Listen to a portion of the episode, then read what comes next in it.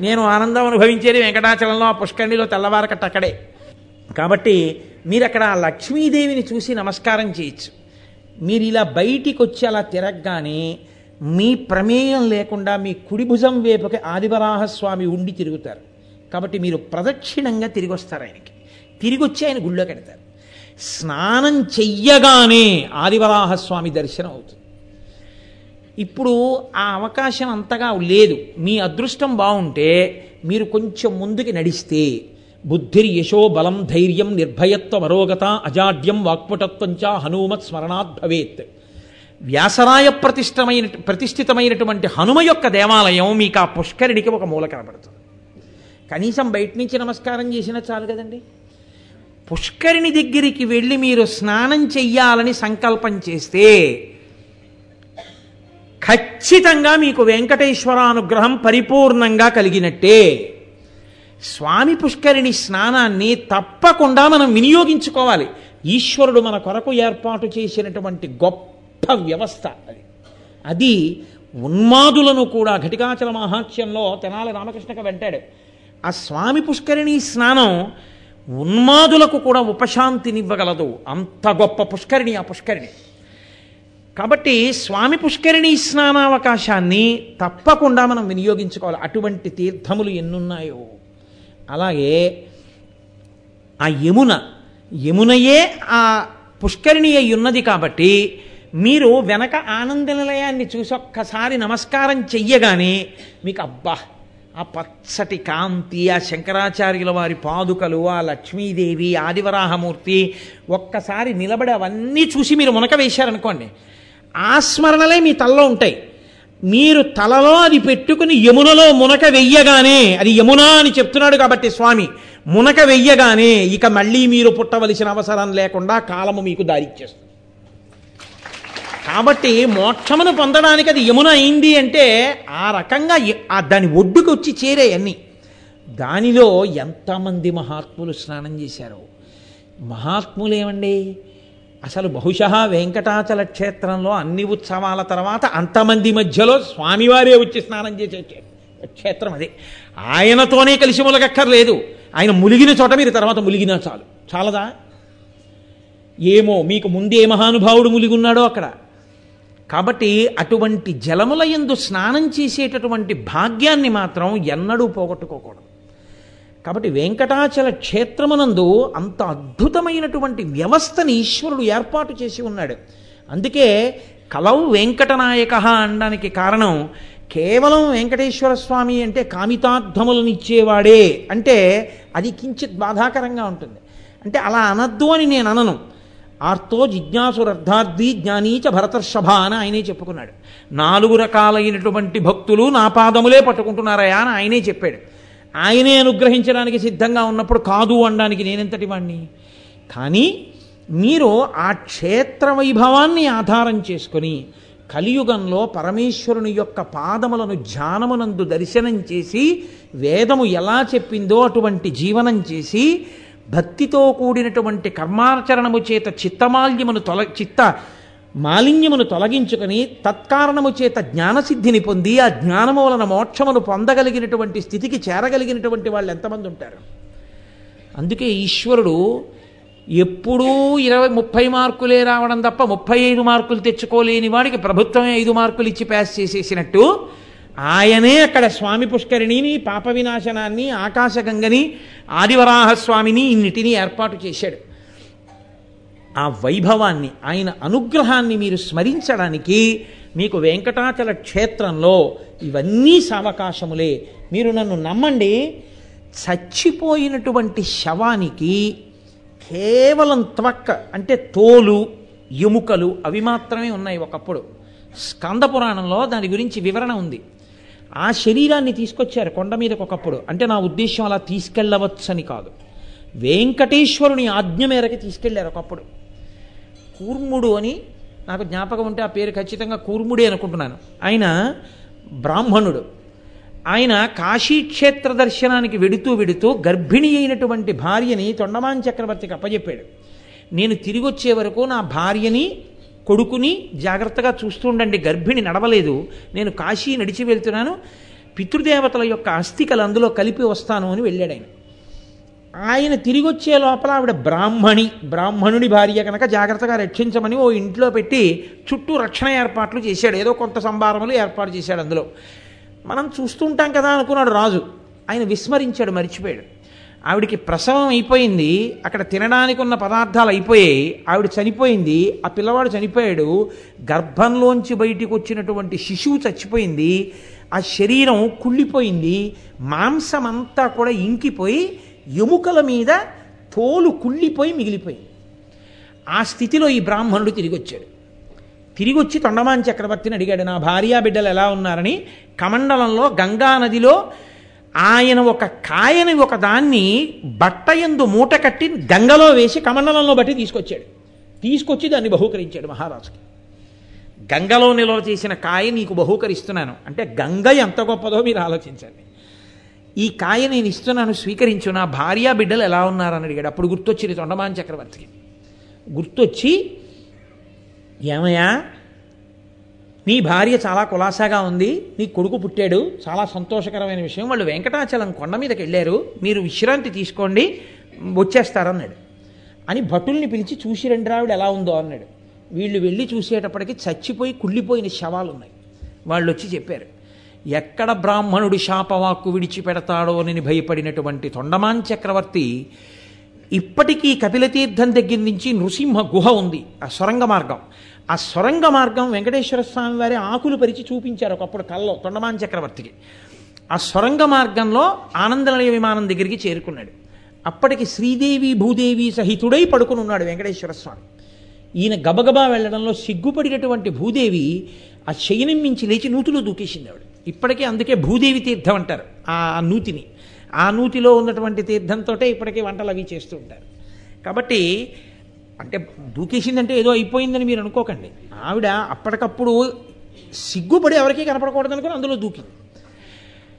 ఇప్పటికీ అందుకే నిర్మాల్యం ఆ నూతిలో వేస్తుంటారు. నుయ్యి నిండిపోయింది కాబట్టి ఇప్పుడు తీసుకెళ్ళి ఎక్కడ కొండల మీద వేస్తున్నారన్నది వేరే విషయం అనుకోండి. తొక్కకూడదు కాబట్టి కలియుగంలో అదో విచిత్రం.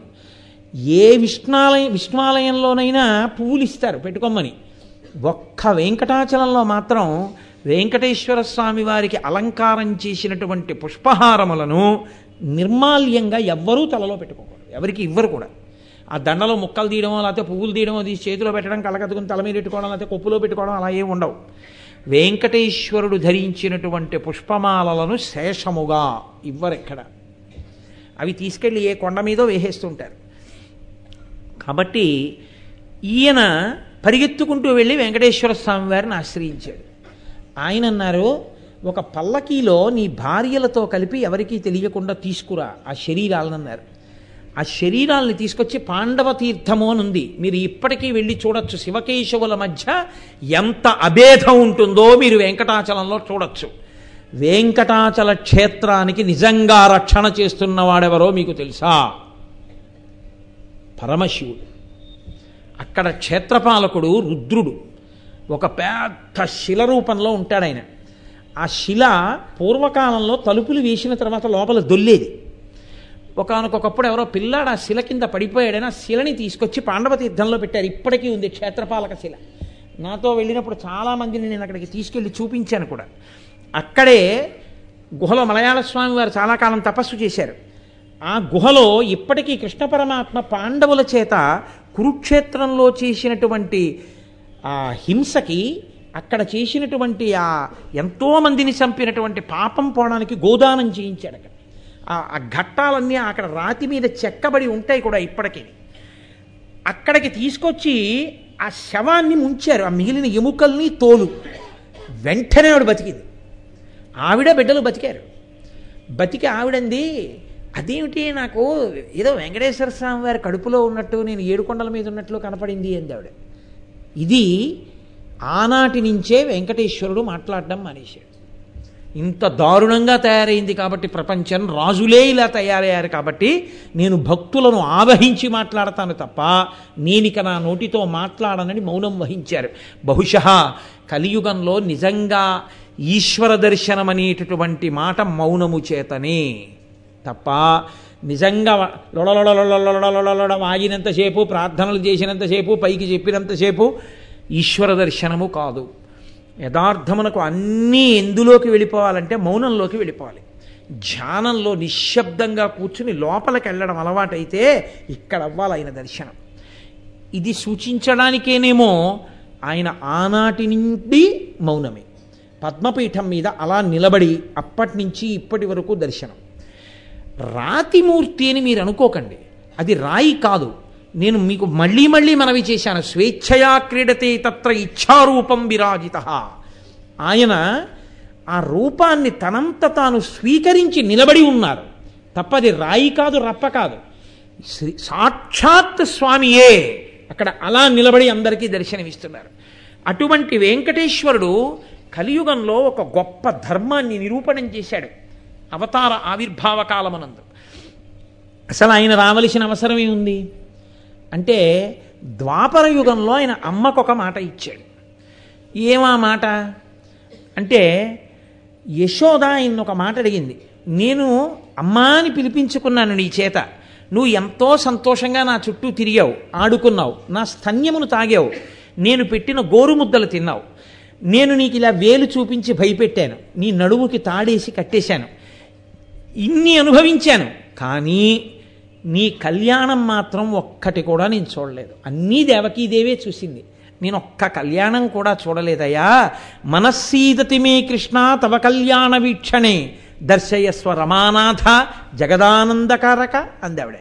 జగత్తుకంతటికీ ఆనందం ఇచ్చేవాడా కృష్ అంటే నిరతిశయ ఆనంద స్వరూపుడు కృష్ణుడంటే. కాబట్టి అంతటి ఆనందమియ్యగలిగిన వాడా నాకు కూడా ఆనందమియ్యి నీ కళ్యాణం చూడాలని నాకు కోరికగా ఉంది అంది. అమ్మ అన్న మాటకి ఆయన ఇచ్చిన గౌరవం ఏమిటో తెలుసా అండి ఈశ్వరుడు? అమ్మని చూడని వాడికి వెంకటేశ్వర దర్శనం ఫలితం ఎందుకు ఇస్తుందండి? ఆయన ఆనాడు అమ్మ ఈ మాట అంటే ఆయన అన్నారు అమ్మా వచ్చే అవతారంలో నేను వెంకటేశ్వరుడిగా ఉండగా నా పెళ్ళికంతటికి పెద్దరికం నీదేనమ్మా. నువ్వు బకుళమాలిక అన్న పేరుతో వస్తావు. ఆ రోజున నేను నిన్ను తల్లిగా భావన చేసి నిన్ను నేను తల్లిగా సేవించి నీవే నా పెళ్ళికి పెద్దరికం వహించి నా పెళ్ళి చేస్తావమ్మా అన్నారు. అందుకే ఆ యశోదయే ఆదివరాహస్వామి వారి దగ్గర పాచకి అంటే వంట చేసే ఆవిడిగా వచ్చింది. ఆవిడ్ని చూడగానే వెంకటేశ్వర స్వామి వారు గుర్తుపట్టారు యశోదయే ఈ రూపంలో వచ్చిందని. ఆ వకుళమాలిక ఆవిడనే మనం వకుళమాత అంటుంటాం. ఆవిడ వెంకటేశ్వర స్వామి వారితో వాల్మీకం దగ్గరికి వెళ్ళిపోయింది ఆవిడ పని ఏమిటంటే రోజు వెంకటేశ్వర స్వామి వారికి ఆ కింద పడినటువంటి ధాన్యాన్ని ఏరి తెచ్చి అన్నం వండి అక్కడ అడవిలో దొరికినటువంటి కాయలు కూరలు వండి అన్నం పెట్టేది. ఎలాగో తెలుసా అండి? వండి నోటికి అందించి పెట్టేది. ఒక చోట పురాణంలో ఒక మాట ఉంది. ఒక మాట అన్నారు.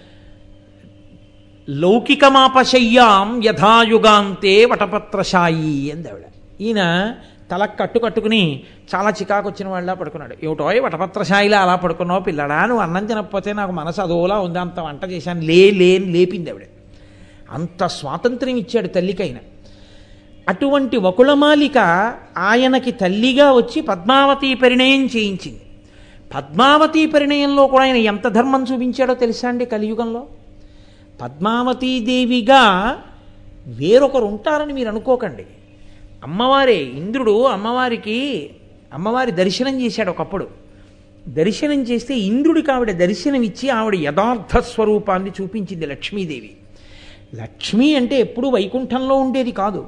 ఆవిడ కైలాసే పార్వతీత్వంచ క్షీరోధే సింధుకన్యకా స్వర్గే చ స్వర్గలక్ష్మిస్తం మర్చలక్ష్మిశ్చ భూతలే ఆవిడ గోలోకే రాధికాస్వయం రాసే రాసే రాసేశ్వరీత్వంచ బృందా బృందావనే రాజ్యలక్ష్మి రాజగేహే గృహలక్ష్మి గృహే గృహే. ఆవిడ వైకుంఠంలో లక్ష్మీదేవిగా ఉన్నది బ్రహ్మలోకంలో సరస్వతిగా ఉన్నది గోలోకంలో రాధగా ఉన్నది చిట్ట చివరికి ప్రతి ఇంటిలో ల- ఇల్లాలుగా ఉన్నది ఆ లక్ష్మీదేవియే. ఎక్కడో లక్ష్మిని చూడడం కాదు. ఇప్పుడు ఇదిగో నా కంటి ముందు ఉన్నటువంటి ఈ తల్లులందరూ లక్ష్మీదేవియే సహస్ర శీర్షవదన ఇన్ని ముఖాలతో లక్ష్మీదేవే సభలో కూర్చునుంది. కాబట్టి అటువంటి లక్ష్మీ స్వరూపం ఏముందో ఆ లక్ష్మీ స్వరూపమే ఆయా విభూతుల చేత అన్ని రూపాలతో అన్ని నామాలతో ప్రకాశిస్తుంటుంది. ఆ శక్తి స్వరూపమే. అందుకే మీరు చూడండి ఆవిడ పేరే నవదుర్గాం మహాకాళీం బ్రహ్మ విష్ణు శివాత్మికాం అంటుంది లక్ష్మీ అష్టోత్తరం. నవదుర్గలు ఒకటి మహాకాళి ఒకటి కాదు. ఆవిడే ఈవిడ ఈవిడే ఆవిడ. అన్నీ ఆవిడే అయి ఉంటుంది. గిర్దేవతేతి గరుడధ్వజ సుందరేతి శాకాంబరేతి శశిశేఖర వల్లభేతి సృష్టి స్థితి ప్రళయకైలుచు సంస్థితాజై తస్మై నమస్త్రిభువనైక గురోస్తరుణ్యై అని శంకర భగవత్పాదులు స్తోత్రం చేస్తే లక్ష్మీదేవి అనుగ్రహించలేదా? అమ్మ నువ్వే సృష్టికర్త యొక్క శక్తివి నువ్వే స్థితికర్త యొక్క శక్తివి నువ్వే ప్రళయకర్త యొక్క శక్తివి అన్నారు. కనపడిందా లేదా? దర్శనం ఇచ్చిందా? బంగారు చిరుకలు కురిపించిందా లేదా? కురిపించింది ఆవిడ. అది ఆవిడ యథార్థ స్వరూపం. అటువంటి తల్లి పద్మావతిగా వచ్చింది. ఎందుకు వచ్చిందో తెలుసా అండి? కుశధ్వజుడు అని ఒక ముని. ఆ ఋషి ఆయనకి వేదం అంటే ప్రాణం. వేదము అన్న మాటకు అర్థం ఏంటంటే కేవల మంత్రం కాదు స్వరం ప్రధానం. స్వరంతో చెప్పినది ఏదో అదే వేదమంత్రం. స్వరభంగం చేసింది వేదమంత్రం కాదు. ఉదాత్త అనుదాత్త స్వరితముతో చదవాలి. అలా చదివినది ఏదుందో అదొక అది మాత్రమే వేదం. అందుకే పుస్తకం చదివి వేదం నేర్చుకోరు. గురుముఖత నేర్చుకుంటారు. శృతి అని పేరు అందుకే. శ్రోత్రేంద్రియముతో చెవి ద్వారా స్వరాన్ని గురువు దగ్గర విని ఆ స్వరంతో పలుకుతారు. అటువంటి వేదం అంటే ఆయనకి ప్రాణం. ఆ వేదమే అమ్మవారిగా రావాలి.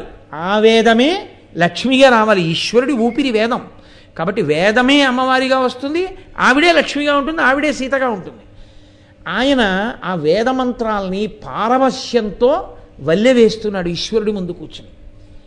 ఆయన యొక్క భక్తిని చూసి వేదమే ఒక పిల్ల రూపాన్ని ధరించి వచ్చి పక్కన ఉన్నటువంటి కుష అంటే దర్భల మీద పడుకుంది. ఆయన వల్లెవేసి వల్లెవేసి ఆ సంతోషంలోంచి ఒక్కసారి బహిర్ముఖుడై ఇలా చూశాడు. ఓ చిన్న పిల్ల కనపడింది. అయ్యో నిజ. ఆమెను చూసి ఓ వేదమే ఈ పిల్లగా వచ్చిందని ఎత్తి ఒళ్ళో పెట్టుకొని పరమ ప్రేమతో వేదాన్ని ఎంత ప్రేమగా చూసుకున్నాడో అంత ప్రేమగా ఈ పిల్లకి వేదవతి అని పేరు పెట్టి పెంచాడు. ఇప్పుడు ఈ పిల్ల పెరిగి పెద్దదయింది. పెద్దదై వేదము ఎవరికి చెందినది? వేదం ఇప్పుడు ఈశ్వరుడి ఊపిరి. ఆ పిల్లంది నేను శ్రీ మహావిష్ణువుకి ఇల్లాల్ని కావాలనుకుంటున్నాను అంటే ఆయన అన్నాడు అమ్మా విష్ణువుకి నిన్ను ఇల్లాల్ని చెయ్యగలవాడను కాను నేను. నీవే విష్ణువుకి ఇల్లాలివి కావాలి. ఆయన గురించి తప్పించి ఆయన అనుగ్రహించి నిన్ను ఇల్లాలుగా స్వీకరిస్తాడన్నాడు కాబట్టి ఆ వేదవతి తపస్సు చేస్తోంది. ఆవిడ ఈశ్వరుడికి చెందినదే కానీ పరాయివాడికి ఎందుకు చెందుతుందండి? ధూర్తుడైన రావణుడు పుష్పక విమానం మీద వెళ్ళిపోతూ హిమవత్ పర్వతం మీద తపస్సు చేసుకుంటున్నటువంటి ఆవిడ్ని చూశాడు. ఆయన చూసేది ఈ కంటికి నదరగా కనపడిందా లేదా? ఆయనకి లోపల విచారణ ఎందుకు? కాబట్టి నువ్వు చాలా అందంగా ఉన్నావు నిన్ను నేను అనుభవించాలన్నాడు ఆవిడ మీద పడబోయాడు. ఆవిడ ఆగ్రహించి అక్కడే ఉన్నటువంటి ఒక పెద్ద దావానంలోకి దూకేసి శరీరాన్ని విడిచిపెట్టేసి నువ్వు నన్ను స్పృశించావు కాబట్టి నేను ఈ శరీరంతో ఉండను. కామార్తుడవై కనపడినటువంటి ప్రతి ఆడదాని మీద చెయ్యి వేస్తున్నావు కనుక నీ కామము వలన ఒక మహాపతివ్రత కారణముగా నీ వంశమంతా నశించిపోవుగాక అని శపించింది అది వేదం యొక్క శాపం. కాబట్టి ఇప్పుడు శపించిన తల్లి శరీరాన్ని విడిచిపెట్టింది. అగ్నిహోత్రుడు అగ్నిహోత్రంలో పడిపోయిన ఆ తల్లిని తీసుకెళ్ళి అగ్నిహోత్రుడు స్వాహాదేవికి ఇచ్చాడు భార్యకి. ఈమె మహాతల్లి వేదమే ఈవిడ రూపాన్ని పొందింది. నీ దగ్గర ఉంచన్నాడు అగ్నిహోత్రం ఏం చేస్తుందండి? ఆయనకి వేదంతో అనుబంధమే. స్వరంతో మీరు హవిస్సిస్తే ఆయన పట్టుకెళ్ళి దేవతలకు ఇస్తాడు. స్వరం తప్పితే ఆయన ఎలా తీసుకెడతాడు ఆ మంత్రాన్ని ఆయన ఒప్పుకోడు. అగ్నిహోత్రుడు పెద్ద బ్రాహ్మణుడు అసలు. కాబట్టి ఇప్పుడు ఆయన తన భార్య స్వాహాదేవికి ఇచ్చి ఆ పిల్లనట్టే పెట్టమన్నాడు. ఆ పిల్లని ఆవిడ పెంచి పెద్ద చేస్తాం. ఒకనకొకప్పుడు సీతాదేవిని రావణాసురుడు అపహరించి తీసుకుపోతున్నాడు. తీసుకుపోతుంటే అగ్నిహోత్రుడు ఆ మార్గంలో వచ్చి రావణుణ్ణి చూసి అవునులే కామంతో కన్నులు మూతలు పడిపోయిన నీకు నేను ఎలా కనపడతానన్నాడు. ఏమంత మాట అన్నావు? అన్నాడు ఆయన. ఆయన అన్నాడు నీవు మారీచుడితో మాట్లాడుతున్నప్పుడే ఎక్కడ ఎవరు ఏది మాట్లాడుకుంటున్నా వినగలిగినటువంటి ప్రజ్ఞని ఋషుల చేత పొందినటువంటి రామచంద్రమూర్తి నువ్వు వేసిన ప్రణాళిక భగ్నం చెయ్యడం కోసమని సీతని తెచ్చి నా దగ్గర పెట్టి మాయాసీతని పర్ణశాలలో పెట్టాడు. నువ్వు ఆ మాయ సీత మాయా పట్టుకెడుతున్నావు. ఎంత ఉపకారం చేశావయ్యా అని అసలు సీతమ్మని అగ్నిహోత్రుడికి ఇచ్చి మాయాసీతని మాయాసీత రూపంలో వేదవతిని వేదవతిని తన రథం మీద పెట్టి ఆయన తీసుకెళ్ళాడు. ఆవిడ శాపం కదండి? ఆవిడ వలనే కదా పోవాలి ఇప్పుడు రా రావణాసురుడి రావణాసురుడి వంశం. తీసుకెళ్ళి ఆవిడ్ని శిశుపావృక్షం కింద పెట్టాడు. ఆవిడని బాధలు పెట్టిన కారణం చేత రావణాసురుని యొక్క వంశం అంతా నశించిపోయింది. ఆఖరణ రామచంద్రమూర్తి త్రికాల వేది కనుక అగ్నిప్రవేశం చేయించారు సీతమ్మని. అంటే ఆ వేదవతి మళ్ళీ తండ్రి దగ్గరికి వెళ్ళింది. అగ్నిహోత్రుడు ఇప్పుడు తన దగ్గర ఉన్న సీతమ్మని ఈ సీతమ్మని వేదవతిని ఇద్దరిని తీసుకొచ్చి సీత స్థానంలో కష్టాలు పడింది కాబట్టి ఈమెను కూడా నువ్వు పరిగ్రహించు భార్యగా అన్నాడు. అంటే రాముడు అన్నాడు ఇది నరుడిగా ఉన్న అవతారం. రామో దిర్నాభిభాషతే రెండు మాటలు లేవు. ఒక్కతే భార్య. కాబట్టి నేను స్వీకరించాను. వచ్చే అవతారంలో ఈవిడ్ని స్వీకరిస్తాను. ఈవిడ్ని స్వీకరించడానికే అవతారాన్ని తీసుకుంటానన్నాడు కాబట్టి ఇప్పుడు ఈ వేదవతిని మళ్ళీ అగ్నిహోత్రుడు తీసుకెళ్ళాడు. ఆ వేదవతి మళ్ళీ అయోనిజగా ఆకాశరాజుకి కూతురుగా పద్మావతిగా పుట్టింది. ఇప్పుడు ఈ పద్మావతి పరిణయం కోసం వెంకటేశ్వర అవతారం రావాలి. ఇచ్చిన మాట నిలబెట్టుకోవడం ఎంత కష్టమో నిరూపిస్తుంది వెంకటేశ్వర అవతారం మాట తప్పడానికి ఇవ్వడం చాలా తేలిక. ఇచ్చిన మాట నిలబెట్టుకోవాలనుకున్న వాడితో మాట చెప్పించడం ఎంత కష్టంగా ఉంటుందో మాట ఎంత గొప్పదో తెలుసుకుని ప్రవర్తించడం ఎంత గొప్పదో ఆ అవతారం నిరూపించింది. అమ్మ కోరిక తీరాలి. అవతల పద్మావతి పరిణయము జరగాలి. రెండూ జరగడం కోసం ఆయన ఎంచుకున్న మార్గం వెంకటేశ్వర అవతారంగా వచ్చి వకుళమాలికని వకుళమాతని తన తల్లిగా స్వీకరించాడు. దానికోసం ఇచ్చిన మాట నిలబెట్టుకోవడం అన్నది ఎంత కష్టమో చూపించాడండి. మహానుభావుడు ఆయన కర్మ ఆయనేమో కొండ మీద ఉన్నాడు. ఆయన ఎవరో ఎలా తెలుస్తుంది రాజుగారికి? రాజుగారి కూతురు పద్మావతి ఆకాశరాజు కూతురు. పద్మావతిని తాను చేపట్టి తీరాలి.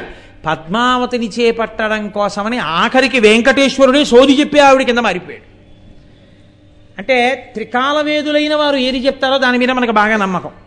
చిలక చెప్పనివ్వండి. నాకు ఎన్నో ఫోన్లు వస్తుంటాయి. నాకెవరో ఏమండి ఏదో పెళ్ళవదు ఇలా చేయమన్నారండి నేను అలా చెయ్యాలా అండి అంటుంటారు. ఎవడో ఏదో చెప్తుంటాడు మనకి లోకంలో అన్నిటికన్నా ప్రమాణం ఇది అంటే ఎవడో ఏదో చెప్పిన మాటే మనకి ప్రధానం. శాస్త్రాన్ని ఆధారం చేసుకుని చెప్పిన వాడికన్నా నేను ఏదో భూత భవిష్యత్తుత్తమాన కాలంలో చెప్పగలనని చెప్పేసిన వాడి వాడు ఇలా చూసి ఓ అమ్మ బాబోయ్ కొంప మునిగిపోతోంది. వచ్చే నెలలో మీ ఆయనకి నడువు సంబంధంగా చాలా ఇబ్బంది వస్తుంది. రోజు రెండు షేర్లు మినువులు ఇచ్చేయండి అన్నాడు అనుకోండి. వాడికి నడువుకి ఏమైనా అవుతుందో అవుతుందో ఆవిడ వెంటనే ఏమనుకోవాలి? ఎన్ని మాటలు కడిగినా పోని గీతలు గీసినటువంటి వాడి కాళ్ళు నేను పట్టగనుండగా మా ఆయన నడుమేమో అవుతుంది అందాం. మినువులు ఇవ్వకపోతే ఏదో అయిపోతుందని ప్రతిరోజు రెండు షేర్ల మినువులు ఇచ్చేసి వాడికి ఏమీ అవదు శుభ్రంగా ఉంటాడు. ఆ మినువుల వల్లే అలా ఉందని రో ప్రతి నెల ఆయన దర్శనానికి వెళ్తాడు. అదో ప్రారంభం. అంటే నేను శాస్త్రీయంగా చెప్పే వాళ్ళని నేను విమర్శించట్లేదు. ఏదో నోటివాక్కుగా చెప్పడం అనేటటువంటిది అలా ఉంటుంది. సోదిగా చెప్పడం అనేటటువంటిది చెప్పగలిగిన ప్రజ్ఞ ఈశ్వరాంశగా అలా చెప్తుంటారు కొంతమంది. కాబట్టి వెంకటరమణుడు సోది చెప్పే ఆవిడిగా వెళ్ళాడండి. ఆయన కర్మ అది. అంటే ఇచ్చిన మాట నిలబెట్టుకోవడానికి ఆయన ఎంత కష్టపడవలసి ఉంటుందో చూపించాడు. వెళ్ళి ఎప్పుడో నేను దాని గురించి పరిశీలన చేసింది అవన్నీ స్ఫురణలో ఉంటాయా? సాయంకాలం ఎప్పుడు ఒక ఉపన్యాసానికి వచ్చి అక్కడికి వెళ్ళి నేను సోది చెప్తాను. అందరికీ సోది చెప్తున్నాడు. అందరికీ సోది చెప్తుంటే రాజుగారి భార్యకి చెప్పారు. ఏమన్నా సోది బాగా చెప్తున్నారు. వచ్చిన ప్రారంభం ఏంటంటే వాళ్ళ ఇంట్లో అందరూ దిగులుగా ఉన్నారు. కారణం ఏంటంటే పద్మావతీదేవికి జ్వరం వచ్చింది. జ్వరం ఎందుకు వచ్చింది అని చెలికెత్తెలను అడిగితే ఈవిడ ఎవరో నల్లనయ్యని చూసింది ఉద్యానవనంలో. అప్పటి నుంచి మనసు పడేసుకుంది. ఆయన ఫ్రమ్ అడ్రస్ తెలియదు ఎక్కడి నుంచి వచ్చాడో తెలియదు ఏమిటో తెలియదు బహుశా రాబో కాలంలో లోకం ఇలా ఉంటుంది.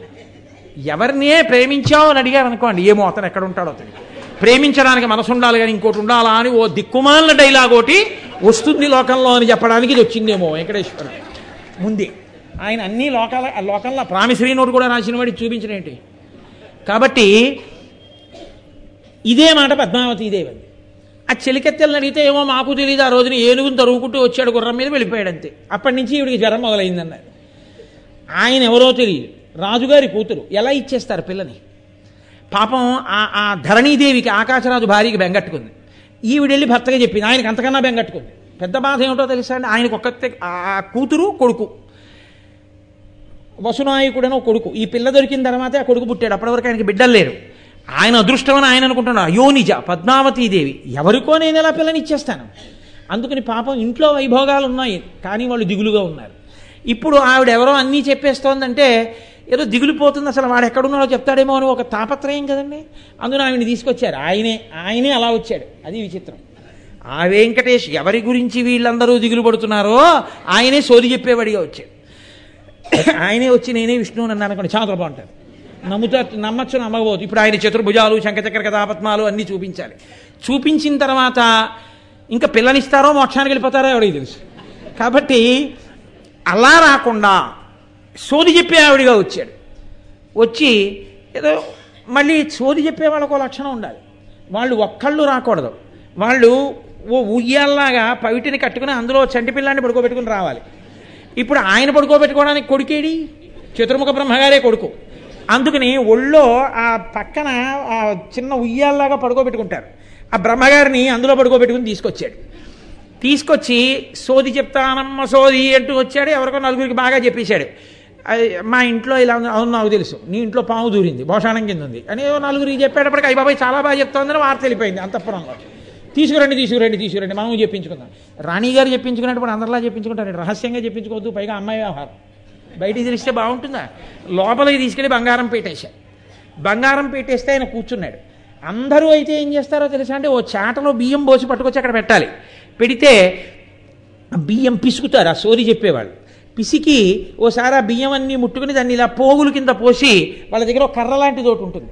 ఆ సోది ఎవరికి చెప్తున్నారో వాళ్ళని పట్టుకోమ్మని అదంతా తిప్పి ఆ మధ్యలో ఏదో ఓ రాశి మీద పెడతారు. పెట్టి ఇంక అక్కడి నుంచి చెప్పడం మొదలు పెడతారు. ఆ భాష కూడా విచిత్రంగా ఉంటుంది అలా చెప్పాలి. అందుకని ఆయన ఏం చేశాడు? రాజుగారి భార్య చాట్లో బియ్యం పట్టుకొస్తే బాగుంటుందా స్టేటస్? అందుకని ఆవిడ ముత్యాలట్టుకొచ్చి ముత్యాలట్టుకొస్తే ఈయన పసిడి చాటలోని పండు ముత్యమ్ముల గద్దె కొలది చూచి రాశిపోసి ముత్యములను పిసికి మూడు రాసులు చేసి మధ్యరాశి ఎందు మనసు నిలిపి. ఆ ముత్యాలని పిసికి మూడు రాసులు చేశాడు. చేసి ఆ మధ్యలో పెద్దగా ఉన్న రాశి మీద కర్ర పెట్టాడు. పెట్టి ఇక మొదలెడతానన్నాడు. సోది చెప్పి ఆవిడ రూపంలో. వీడు క్యారమని ఎడుపోలేదు అమ్మ వీడేదైనా తింటే కానీ నన్ను సోది చెప్పనివ్వడే తల్లి వీడికి ఏమైనా పెట్టండి అన్నారు. ఏం పెడితే తింటాడు వాడు అన్నారు పాలు బువ్వ తింటాడు. అంటే కథ పాలల్లో అన్నం వేసి పట్టుకొచ్చాడు. పట్టుకొస్తే ఈయనకి పెడితే నోరు తెరవడు ఏడుస్తాడు.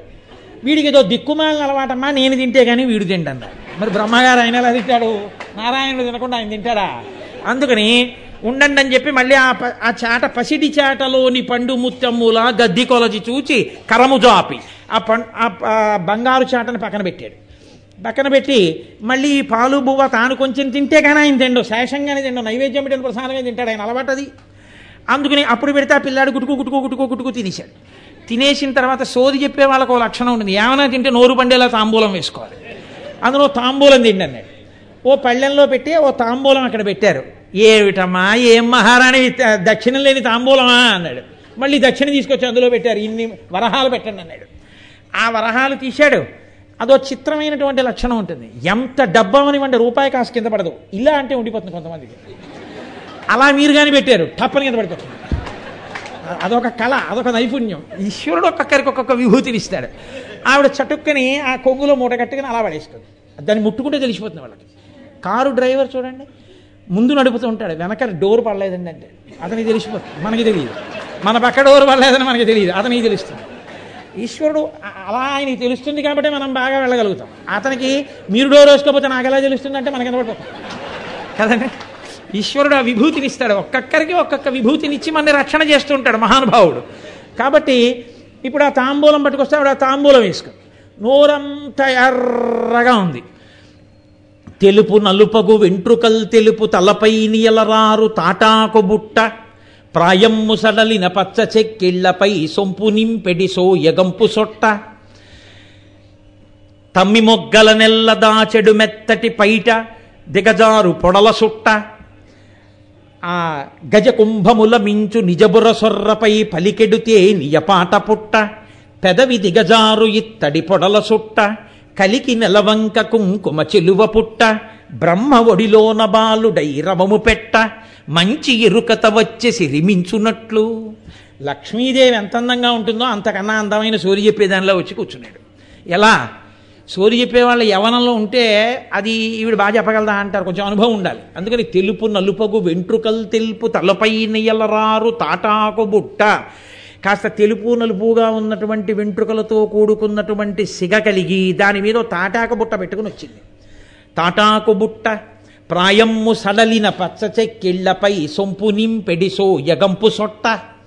పచ్చగా బంగారంలా మెరిసిపోతున్నటువంటి ఆ బొగ్గల మీద కొంచెం వయసు అయిపోతూ ఉండడం చేత పడిపోయి కొంచెం అని లోపలికెడితే పడుతుంది సొట్ట? అలా పడినటువంటి ఓ సొట్ట. అలాగే తమ్మి మొగ్గల నెల్ల దాచెడు మెత్తటి పైట నింపెడి ముత్యాల చుట్ట. ఆ పవిట ఆ మెత్తగా ఉన్నటువంటి ఆ పవిట మీద వేసుకున్నటువంటి పూసల హారాలు. పెదవి దిగజారు ఇత్తడి పొడల సుట్ట. వాళ్ళు పెట్టుకునేటటువంటి ముక్కుకు పెట్టుకునే ఆభరణం ఇటుపక్కన ఏదో చాలా సోయగంగా ఓ చిన్నది ఏం పెట్టుకోరు. అది మనం అరిచేత్తో పట్టుకుంటే ఓ అర కేజీ ఉంటుంది. అంతది పెట్టుకుంటారు ఇక్కడ. పెట్టుకోవడం వల్ల అది ఏమిటవుతుందంటే ఇలా సాగిపోయి కింది పిదిం వరకు వేలాడుతూ ఉంటుంది. వీళ్ళు అన్నం ఎలా తింటారా అని మనకు అనుమానం వస్తుంది. అలా సాగి ఉంటుంది. అందుకని పెదవి దిగజారు ఇత్తడి పొడల సుట్ట. గజకుంభముల మించు నిజబుర సొర్రపై పలికెడితే నియపాట పుట్ట ఆ ఆనపకాయని బాగా తొలిచేసి తీగలు కట్టి ఓ వీణ లాంటి తోటి తయారు చేసి పట్టుకొస్తారు. టీవుడేం టీవుడేం అని వాయిస్తూ ఉంటారు దాన్ని. అలాంటి తోటి పట్టుకొచ్చింది. కాబట్టి కలికి నెలవంక కుంకుమ చెలువ పుట్ట.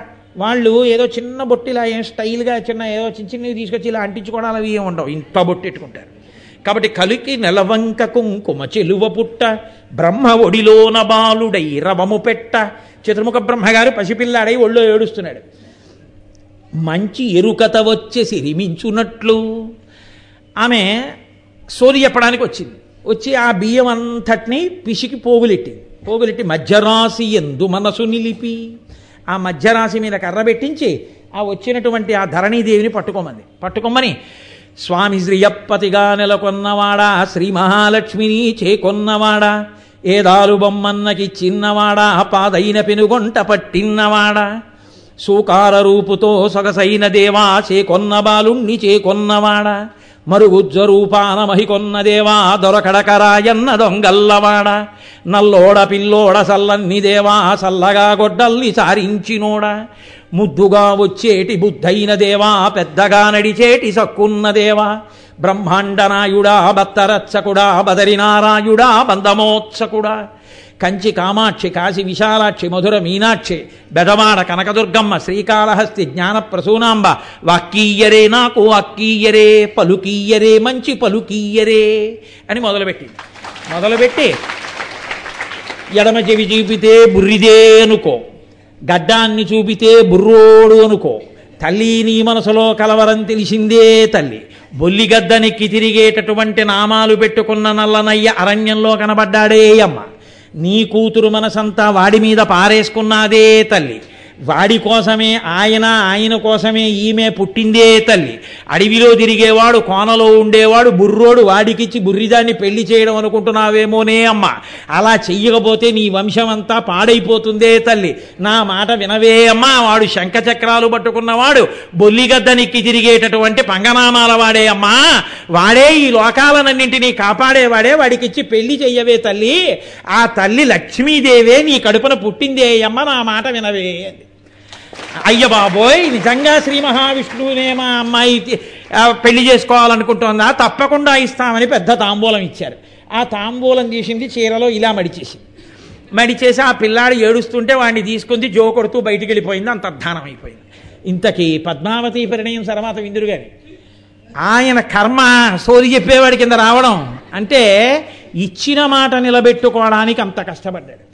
కన్న తల్లికి ఇచ్చిన మాట నిలబెట్టుకుని ఒకళమాతగా స్వీకరించినందుకు ఎక్కడ పెట్టాడో తెలుసా అండి తల్లిని?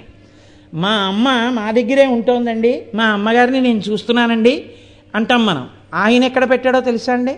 ఈ తప్పుడు మాట మాట్లాడకు. అమ్మని నేను చూస్తున్నానన్న మాట జీవితంలో అనకు. నీ అదృష్టం అమ్మ చేతి అన్నం తింటున్నానను.